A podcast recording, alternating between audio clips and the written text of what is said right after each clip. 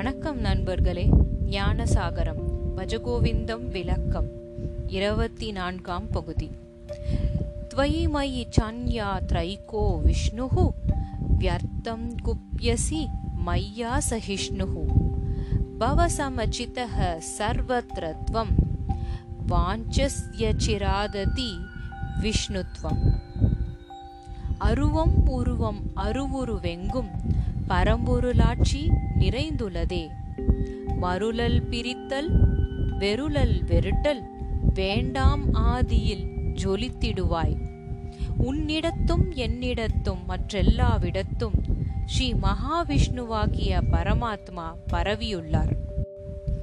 நீ வீணாக பொறாமை கொண்டு ஏன் என்னை பார்த்து கோபப்படுகிறாய்? எல்லாவற்றிலும் தன்னையே பார்.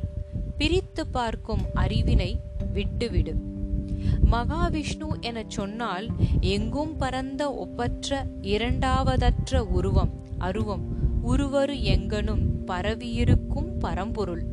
அதனை சுட்டுதற்கு சிவம் என கூறினும் சர்வேஸ்வரன் நாராயணன் சர்வஹிதன் மகாதேவன் அர்ஹதேவன் என்றெல்லாம் கூறி ஒரு குலம் ஒரு நாமம் இல்லானுக்கு நாமும் ஆயிரத்தெட்டு நாமம் சூட்டி கூப்பிடுகிறோம். இஸ்லாத்தின் வேத நூலாகிய குரானில் கலிமாவில் கூறப்பட்டுள்ள லா இலாஹி இல்லாஹி இரண்டாவதற்றவன் ஈடற்றவன் கருணை மிக்கவன் என கூறினாலும் அங்கெங்கெனாதபடி எங்கும் பிரகாசமாய் ஆனந்த ஜோதியாகி நிறைந்திருக்கும் பரம்பொருள் ஒன்றே. இவ்விடத்தே அதனை சங்கரர் மகாவிஷ்ணு என்ற சொல்லால் குறிப்பிடுகிறார். உலகெல்லாம் உணர்ந்து ஓதற்கரியவன் அழகில் ஜோதியன் மனமெனும் அம்பலத்தே ஆடுபவன் ஆளுபவன் உலகம் யாவையும் தாமுல வாக்கலும் நிலை பொருத்தலும் நீக்கலும் நீங்களா?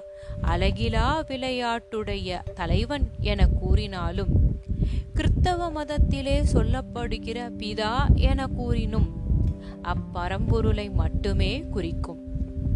அவன் வானாகி மண்ணாகி வழியாகி ஒளியாகி ஒளியாகி ஊனாகி உயிராகி உண்மையுமாய் இன்மையுமாய் கோனாகி யான் எனது என்பவரை கூத்தாட்டுவானாகி நின்றானை என் சொல்லி வாழ்த்துவமே எனவும் போற்றலாம்.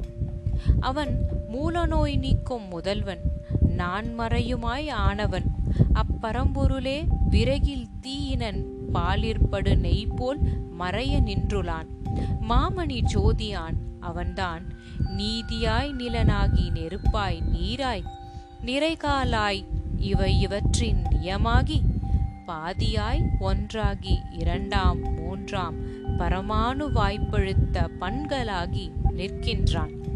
அப்பரஞ்சோதியினை நம் உலத்தே கண்டு இன்பம் அடைவோமானால் யாதும் ஊரே யாவரும் கேளிர் தீதும் நன்றும் பிறர் தரவாரா என்ற பேரறிவு உள்ளத்தே ஓங்கும். சாஸ்வதம் அடையும் அமைதி உண்டாகும். நாயையும் நாயை தின்னும் புலையனையும் படித்த பண்டிதனையும் சமபாவத்திலே காண்கின்ற பக்குவம் தோன்றும். நடுவு நிற்கும் ஞானிகள் வினைப்பயனை விட்டொழித்து பிறவித்தலை நீங்கி கேடில்லா பெருநிலை அடைகின்றனர். பேதம் நீங்கின் பொறாமை நம்மை விட்டொழியும். பயனாக அவிவேகம் என்னும் அழுக்கும் நம்மை விட்டகலும். பற்றின்மையோங்க பரம்பொருளின் காட்சி வரும். அதனால் எவ்விடத்தும் இறையினாட்சி கிடைக்கும். கண்ணப்பனாருக்கு ஆறே நாளில் சிவலிங்கத்தினின்று சிவபரம் பொருளும் காட்சியளித்தார். பிரகலாதனுக்கு கல்தூணிலிருந்தும் சம்பந்தருக்கு தில்லையிலும் அழலினிலும் அந்தர்யாமியாகவும் அருள் பாலித்து ஆட்கொண்டார் பரம்பொருள். பரம்பொருளாம் எங்கும் பிரிந்து ஆட்சி செய்யும் இரண்டற்றோன் போல் தூய பக்திவரின் நமக்கு உண்ணும் சோறும் பருகும் நீரும் தின்னும் வெற்றிலையும் பரம்பொருளாகவே மாறிவிடும். பார்க்கின்ற பொருள் யாவும் பரம்பொருளாய் மாறிவிடும்.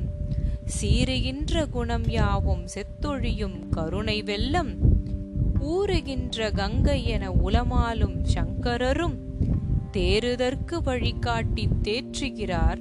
தெளிவோமே. நன்றி நண்பர்களே. மீண்டும் சந்திப்போம்.